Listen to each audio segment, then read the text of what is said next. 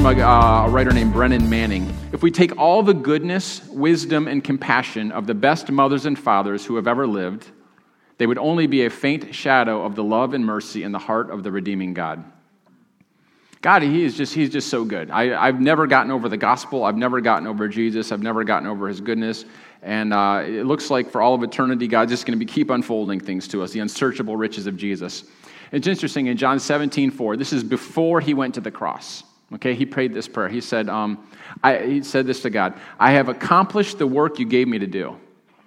Isn't that interesting? Before he ever went to the cross, he says, I've done what you've called me to do. Here's two verses later. He says, I have manifested your name to the people.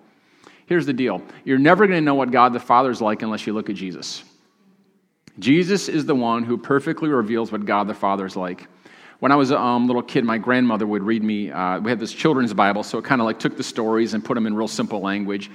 And there was this one section she would read. It was out of Luke 15. It was a story of, um, of three things that were lost. And so each one got more and more valuable. There was a story of a, a hundred sheep and one was lost. And, the, and, you know, there was a woman who had 10 coins and one was lost. So picture like a winning a lottery ticket. I mean, you would just totally go after that.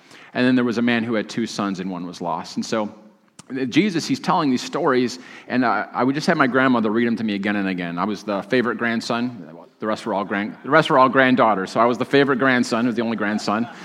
But um, so I just love. Actually, I, I, I usually preach this passage about every two or three years, just because it's meant so much. I actually got to preach it at my grandma's funeral because she, I, um, I would.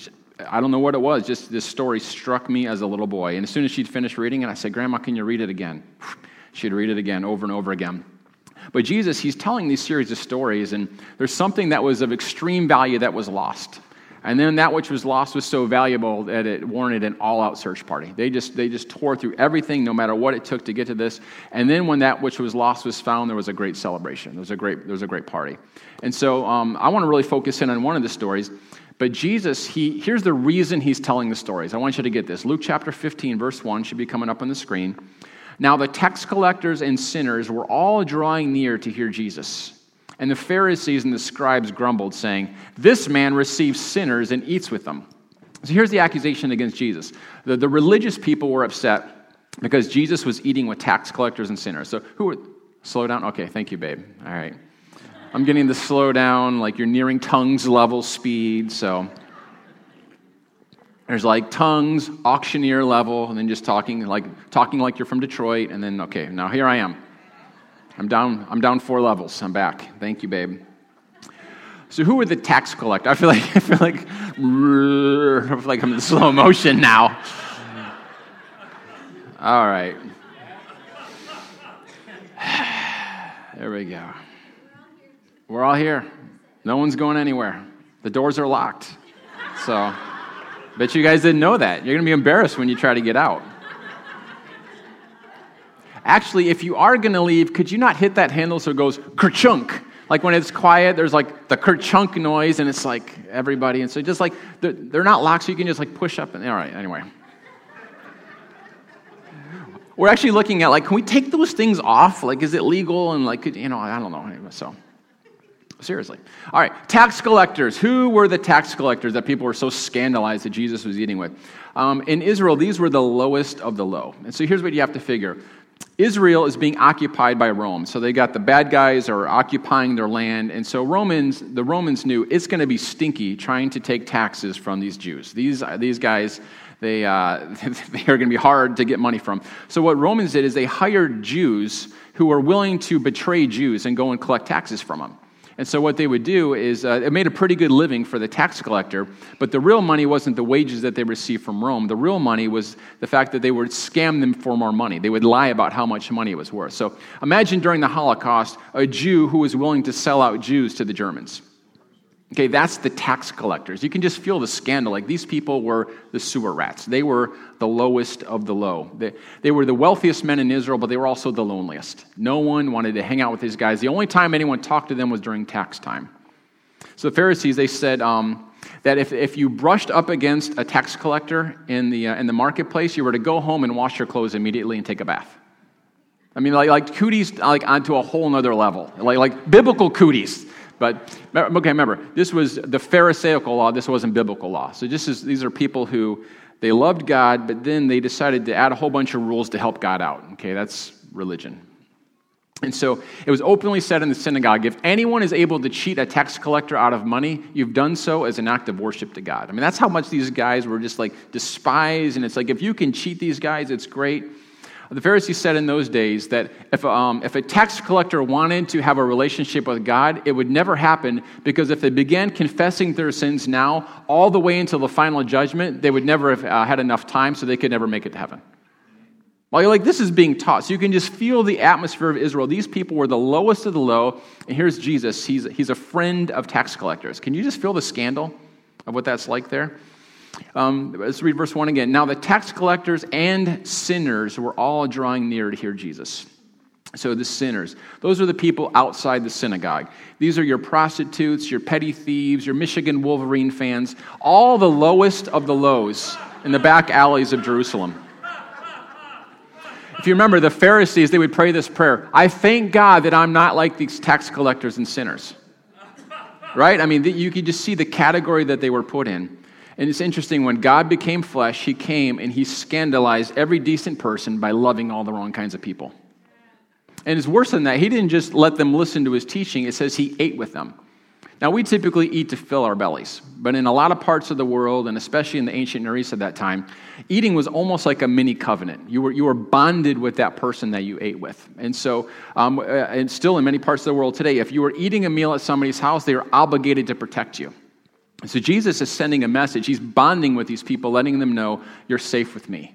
I've got your back. I mean, these are, these are the people that nobody wanted anything to do. And literally, take a bath if you touch them. If you can cheat them, it's a good thing. And Jesus says, I'm on your side. I'll cover you. I've got your back. And word began to spread all over Capernaum. Jesus is eating with tax collectors and sinners.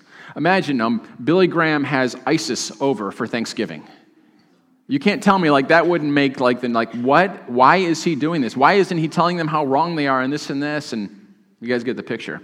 Or worse yet, if um, President Trump or President Obama had ISIS over, that would even be. Uh, okay, note to self: stick with the Billy Graham illustrations, not the presidential illustrations. Lesson learned. Lesson learned. So the Pharisees are scandalized. All the decent people are scandalized. Jesus is eating with the spiritual lepers of Israel. The tax collectors and sinners, they didn't know what to do either. I mean, nobody had ever uh, been nice to them or paid attention to them. And um, now, the one who's supposed to be the holiest of all, he's eating with them and embracing them. So nobody knows what to do. It's interesting. Um, the Pharisees are the ones who called them sinners. Jesus never called them sinners, he called them lost. You have to understand, lost is you can only lose something that's valuable. Like you've never lost a gum wrapper. Like who cares about a gum wrapper? Like it's like it's fine. Um, I have I had this I have this page out of the Bible from 1560 from a Geneva Bible. It's the it's the Bible that John Bunyan and many of the people who kind of helped shape our the predecessors to the shaping of our country, the, the theology of it. And so the, uh, this one page is from Acts 19, one of my favorite passages with the seven sons of Sceva and all that stuff, and Paul's handkerchiefs and all that great stuff. So it's very valuable. I remember um, when we moved, I, I lost this thing. And so I'm like, I'm kind of freaking out. I'm like, I've had this thing for like 15 years. I, I love this thing. I've never had a chance to put it in a frame. And so um, I, it warranted an all out search. I mean, I'm going through books, I'm tearing through boxes, everything that I could do because this thing was valuable. You know what? Um, well, now Mary has it in some like double pane glass, double sided, uh, UV protected, and so it's it's in a good spot now. So it's much safer than where it was. But um, and so the uh, here's the thing: I've never lost a sticky note because sticky notes aren't valuable, but I've lost something of extreme value. So when Jesus is calling these people lost, he's saying that they are of extreme value. There's something so dear to the Father's heart that it, that it warrants an all out search party.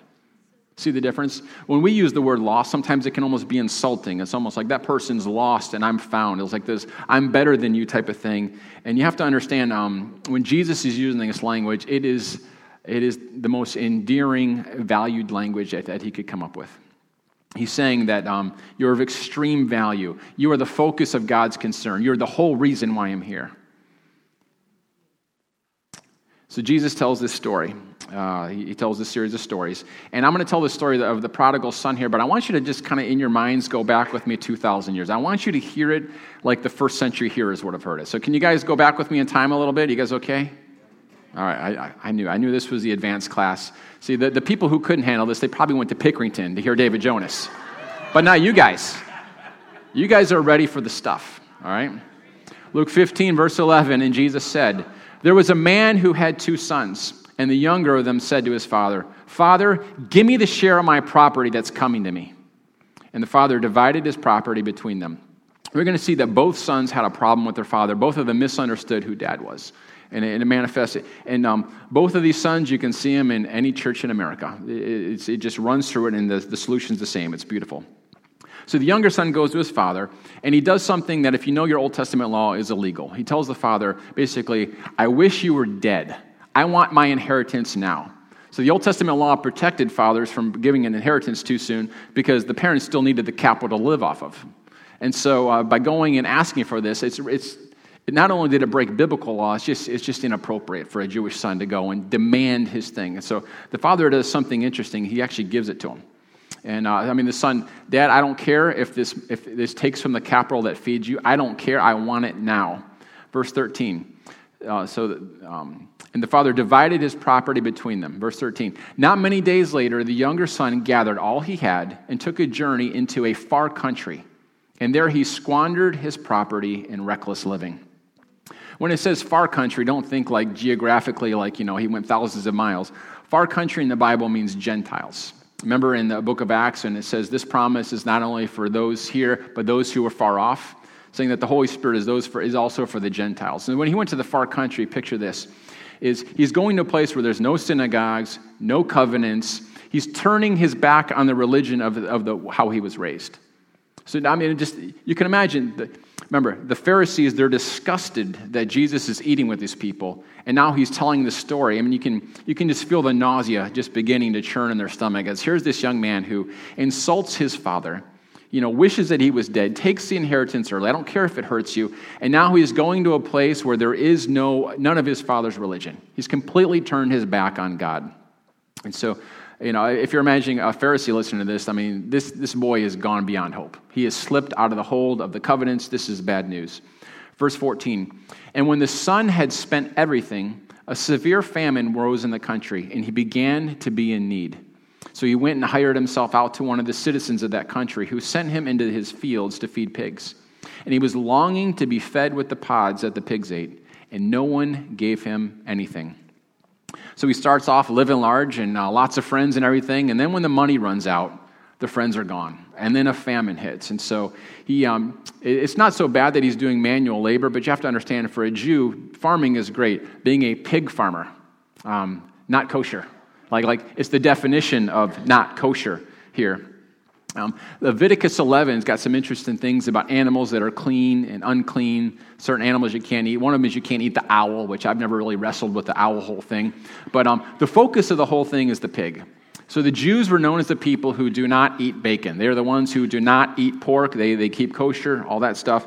And so um, here's what Leviticus 11 says about the pig. I want you to, because this is what's in the mind of these people who are hearing the story. Leviticus 11 to the covenant people, and the pig, because it parts its hoof and is cloven footed, but does not chew the cud, is unclean to you. What does all this mean? I don't know.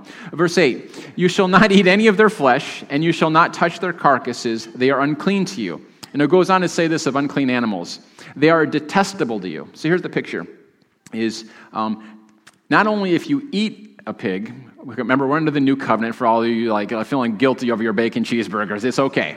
New covenant, but just the, the old covenant had some different things in there that separated them. And Every area of their life was separate to God.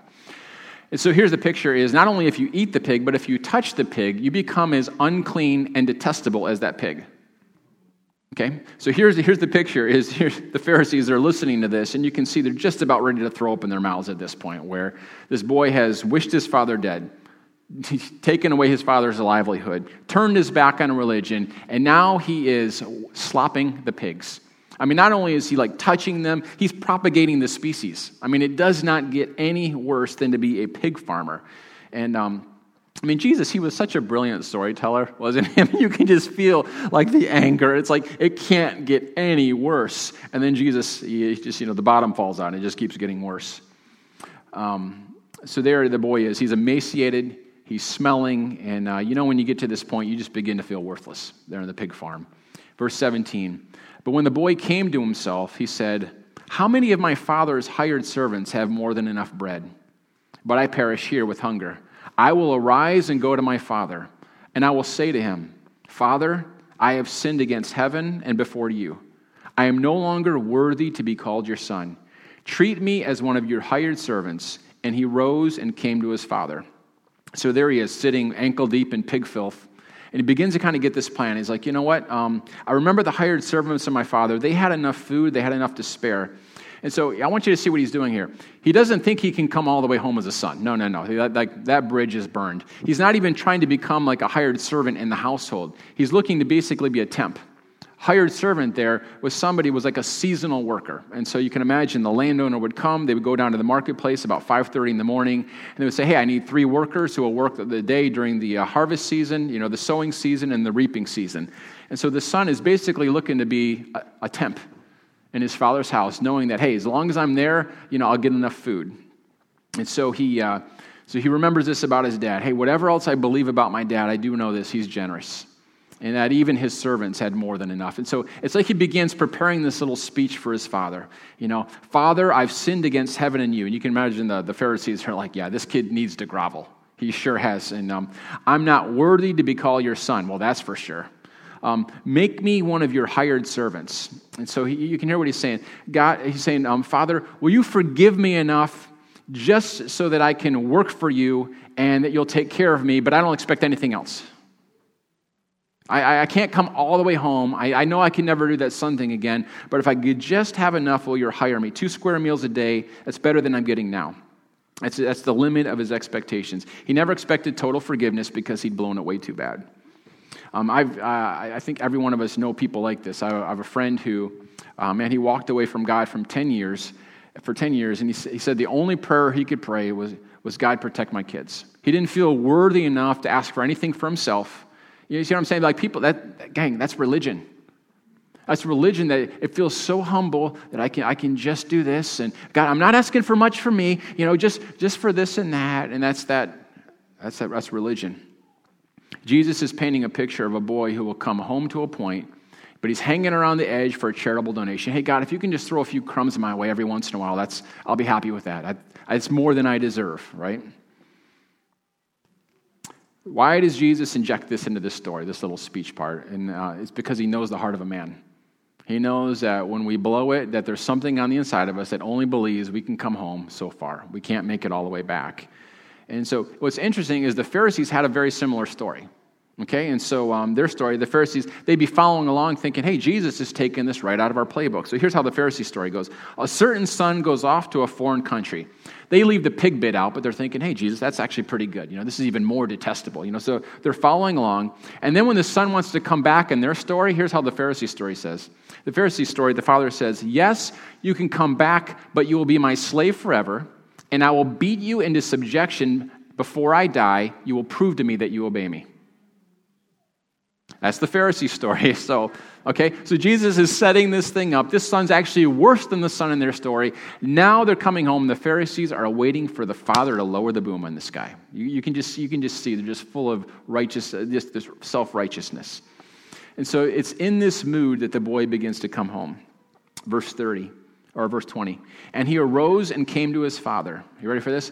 But while he was still a long way off, his father saw him and felt compassion and ran and embraced him and kissed him. I mean, what kind of father is this? I mean, his son has insulted him, not worried about if, if, he was hurting him, turned his back on religion, slopping the pigs, all these stuff. I mean, the son, he's lost it all, wasted his money on, on riotous living, all this stuff. And where was the father? Um, you know, it's interesting. The father didn't go and nag him and beg them and do, and do all these other things. Sometimes the hardest work of a parent when kids are going a little awry is to wait. is to wait and to believe. And you can, you can almost see the Father, you know, you know, how did he see the, the only way he could have saw the Son a long way off was if he looked for him every single day. And he's down there, you can almost see he's got one eye working on the field, but he's got another eye looking down the road saying, boy, I wonder when there's going to be the day when uh, I see the silhouette of that boy. I never forget it. And so he's, uh, he's out there and uh, he comes back out and he looks and he sees the silhouette. He's a little bit emaciated. He's, uh, he's a little bit hunched over because he's full of shame. But he says, I know that's my boy. And uh, I didn't say that he stood on the porch with his arms folded and waited for his son to come grovel for his forgiveness. It didn't say he had the I hope you learned your lesson speech ready for the son. Many of us would have the I hope you learned your lesson, I told you so speech ready. Not this father. Remember, Jesus is telling us what dad's like. It says, uh, you have to understand, it says he ran to him. And so uh, in Jewish tradition, it's, it's, uh, it's humbling, it's, uh, it's, it's embarrassing for an elderly man to run because they didn't have on pants and shorts, or they didn't have on yoga pants or sweatpants.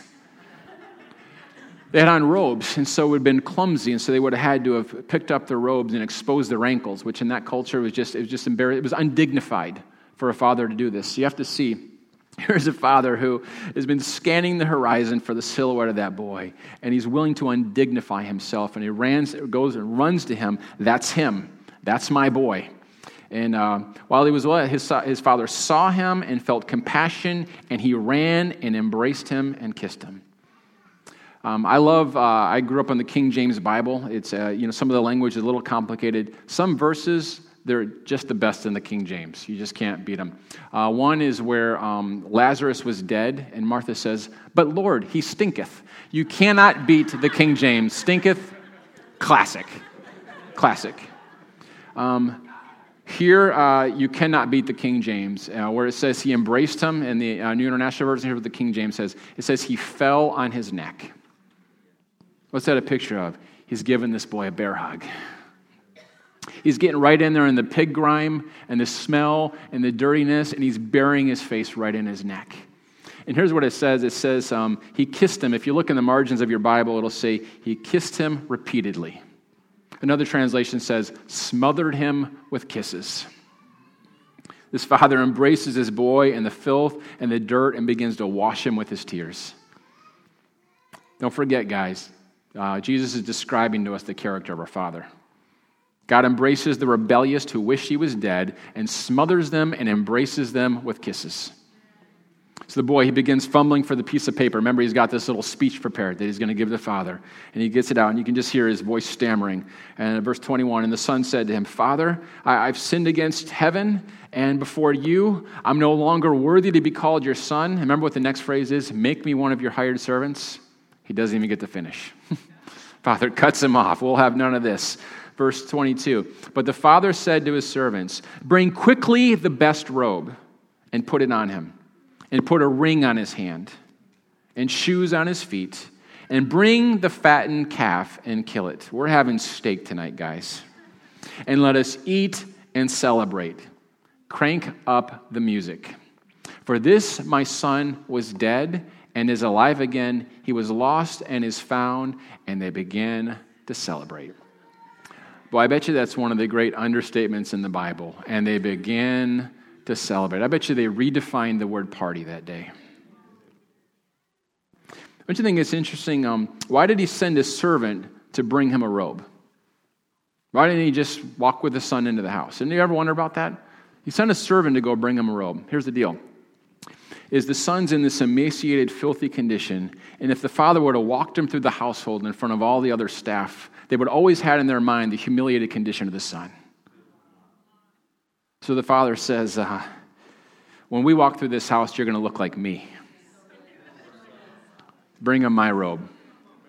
says he put shoes on his feet. He obviously didn't have any. That was the status of a slave. And he says, Not only are you going to be clothed in my righteousness and look like me, but you're going to have the shoes of a son. Puts a ring on his finger. It wasn't a piece of jewelry, it was an American Express card. That's how they transacted business back then. It was a signet ring, it was a signature ring. Son, you've wasted a third of your inheritance. Here's the rest. what kind of father is this? His signature covers it all. When you stand before demons, when you stand before sickness, When you stand before any kind of need, he just says, Ask anything in my name, and it will be done. Signet ring.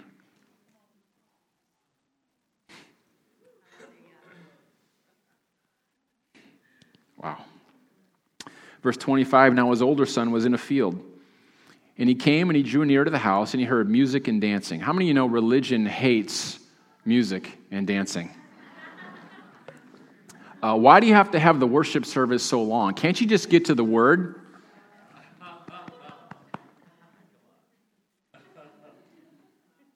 Now you're meddling, preacher.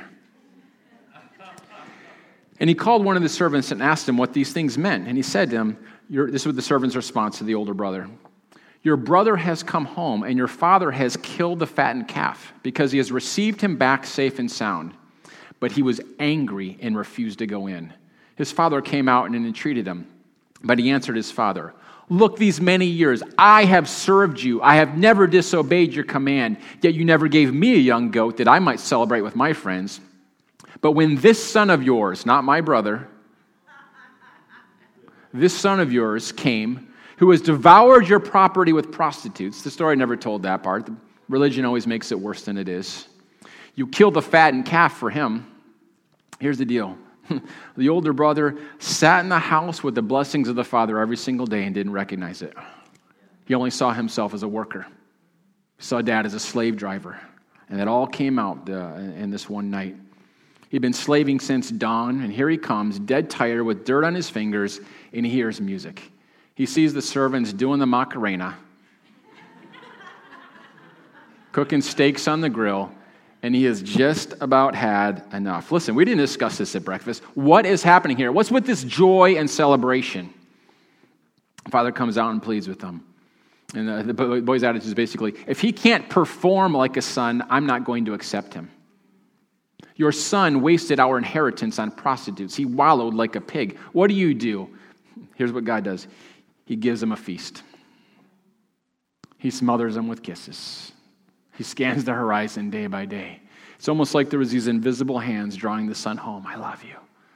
Come on home, son. It's okay. You can almost see the father step back, and here's his response to the older brother. Verse 31 And he said to him, Son, you are always with me and all that is mine is yours. It was fitting to celebrate and be glad, for this your brother was dead and is alive.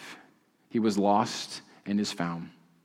It's interesting. Both sons misunderstood what dad was like. One responded in sin and, uh, and, and, and, was lost. The other tried to earn his father's approval and missed that he had it the whole time. This is kind of the divide of the church right here, gang. It's either the grace of God is so good we can just go out and sin, I can do whatever I want, or it's um, God's this taskmaster. I got to keep these rules. I, I started off the service saying this the message of religion is you are not doing enough. You're not seeking enough, you're not reading enough, you're not praying enough, you're not being good enough. You, you, you. The new covenant, God says, I will put my spirit in you. I will give you a new heart. I will put my words in you. I will move you to follow my decrees. I will remember your sins and lawless deeds no more. Focus of the old covenant is on what you need to do. Focus of the, did I say right? Focus of the old covenant. Yeah, I want to get that one right. old covenant focuses on what you need to do. The focus of the new covenant is on what Jesus did instead of you, in place of you, as you. And so our only part is to believe that that's enough. Let me ask you was Jesus beat enough? Was he whipped enough for your sickness, or do you need to pay a little extra price with your prayers and fasting? Well, you're not healed. Well, you probably need to fast more. You probably need to pray more. Fasting and prayer can be good if it gets you to the point of simple childlike faith, because that's all that's necessary to receive everything that Jesus did all the things that you're not doing enough of, those can be wisdom instead of works if they're helping you come to the simplicity of staying preoccupied with Jesus. You want to walk in the Spirit? Stay preoccupied with Jesus. Stay fascinated with Him. You want the blessing of God in your life? Stay fascinated with Jesus. Notice what I'm not saying, all the things you need to do. Is focus on all the things that He has already done. Gang, it's, it's scandalous. So if you ever hear preaching from me, or if you ever hear preaching from this pulpit that is focusing on all the things you need to do to please God, write it off. It's old covenant. not saying there's not going to be things that you might need to do that are wisdom in response. Grace is opposed to earning, it's not opposed to effort. The same actions for one person can be earning, and the same, uh, pas- um, for the, same uh, actions for the next person can be wisdom in receiving grace. Okay? So don't hear what I'm not saying. The first son saw the father as a conduit to his own pleasures. The elder son saw his dad as a taskmaster in the fields.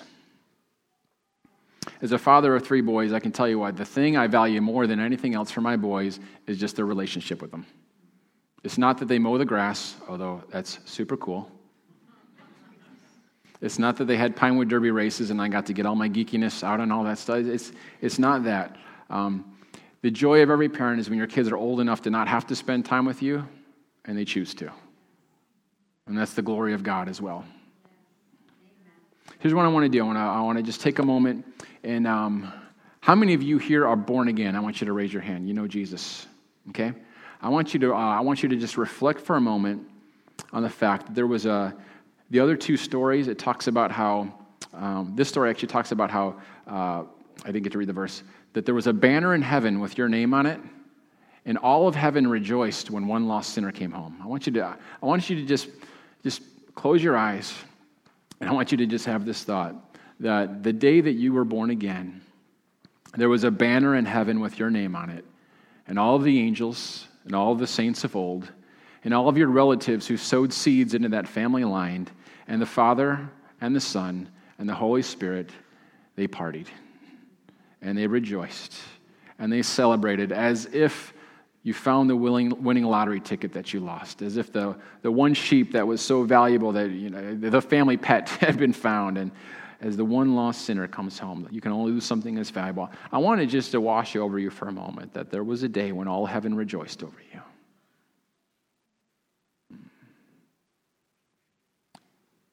Thank you, Lord. Lord, I thank you that every person in here is that valuable to you. That you are the Father scanning the horizon. I want you to take a moment and reflect on uh, the phrase that the Father said Everything I have is yours. Remember, this was a kid who had, these two had blown it in many ways big time. And the Father's response to them was to smother them with kisses and to say, Everything I have is yours. I want you to take a moment, reflect on God's goodness and that it's independent of your behavior. Everything God has is yours.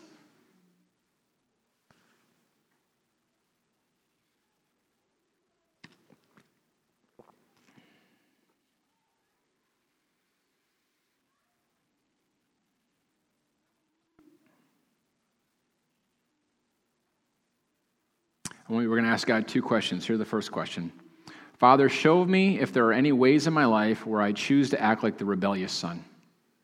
This isn't guilty time. This is God being merciful to pull weeds out of your soil.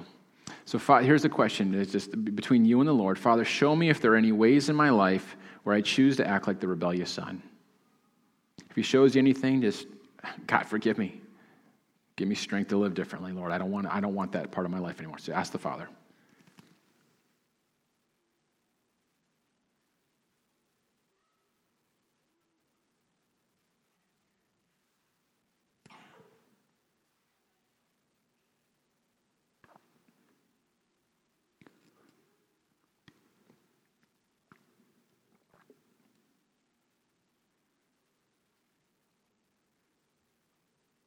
How many of you believe that the person next to you needed to hear something? How many of you guys believe that?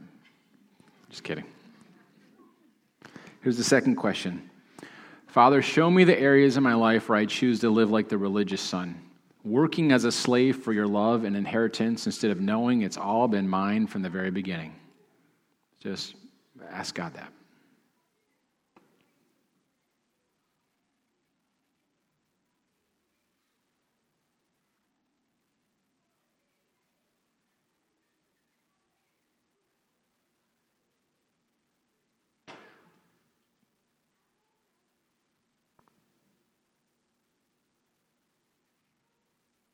All right, let's just stand here. We're going to make some declarations at the end here. You guys ready? Now, we're going to be using the word son. And so, um, if you're a, listen, every guy is going to be a daughter in law for all eternity because we're the bride of Christ. Okay, so us guys, we're cool with that.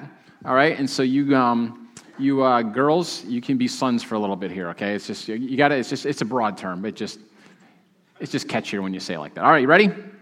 I am not a slave. I am a son. All that you have is mine. You are my loving Father.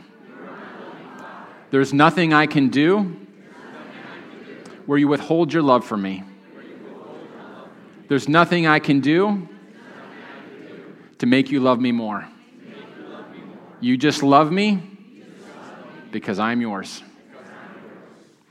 Here's my prayer for you. Ephesians 3:18, and may you have the power to understand as all God's people should how wide, how long, how high, and how deep his love is. May you experience the love of Christ, though it is too great to understand fully. Then you will be made complete with all the fullness of life and the power that comes from God boy, we did not plan the, uh, the song service, the transition time, and with this message. It almost is like, like one of those secret services where like everything's got a theme. It's like, oh my gosh, this is amazing. But boy, God this whole time has just been trying to reinforce his unconditional love that just chases. It's like every song was saying it. I'm like, they're preaching it. This is amazing. And so, but I'll still preach for an hour. Anyway, so um, God is, He is really trying to get a point across to you. And I tell you what, you will, your life will change in proportion to how much you stay thinking these thoughts. You know, uh, 2 Peter 1 says, Grace and peace will be multiplied to you in the knowledge of God. So, how do you, grace is God's empowering presence. I mean, peace is that, that, uh, that shalom that cancels chaos.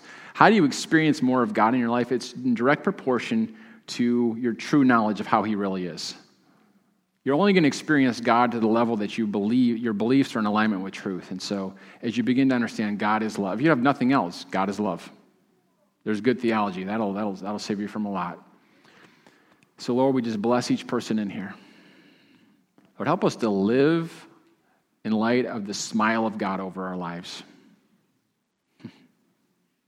because of Jesus, we've got a big fat yes and amen over every promise in our life.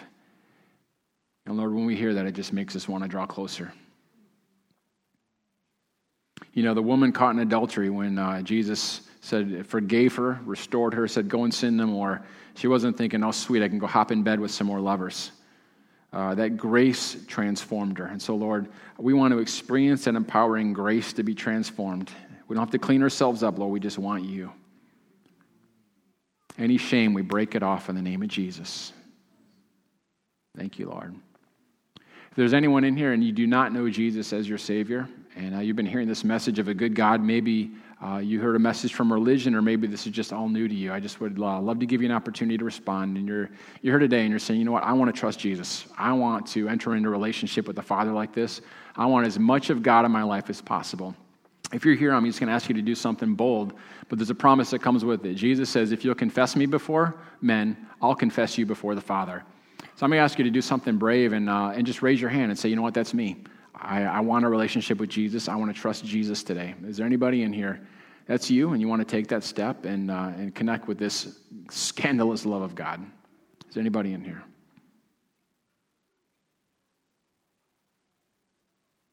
All right, if you didn't raise your hand, and you still want someone to pray, uh, we, we, our teams will be down here. They'll be the ones with tags on. If our ministry teams could come forward.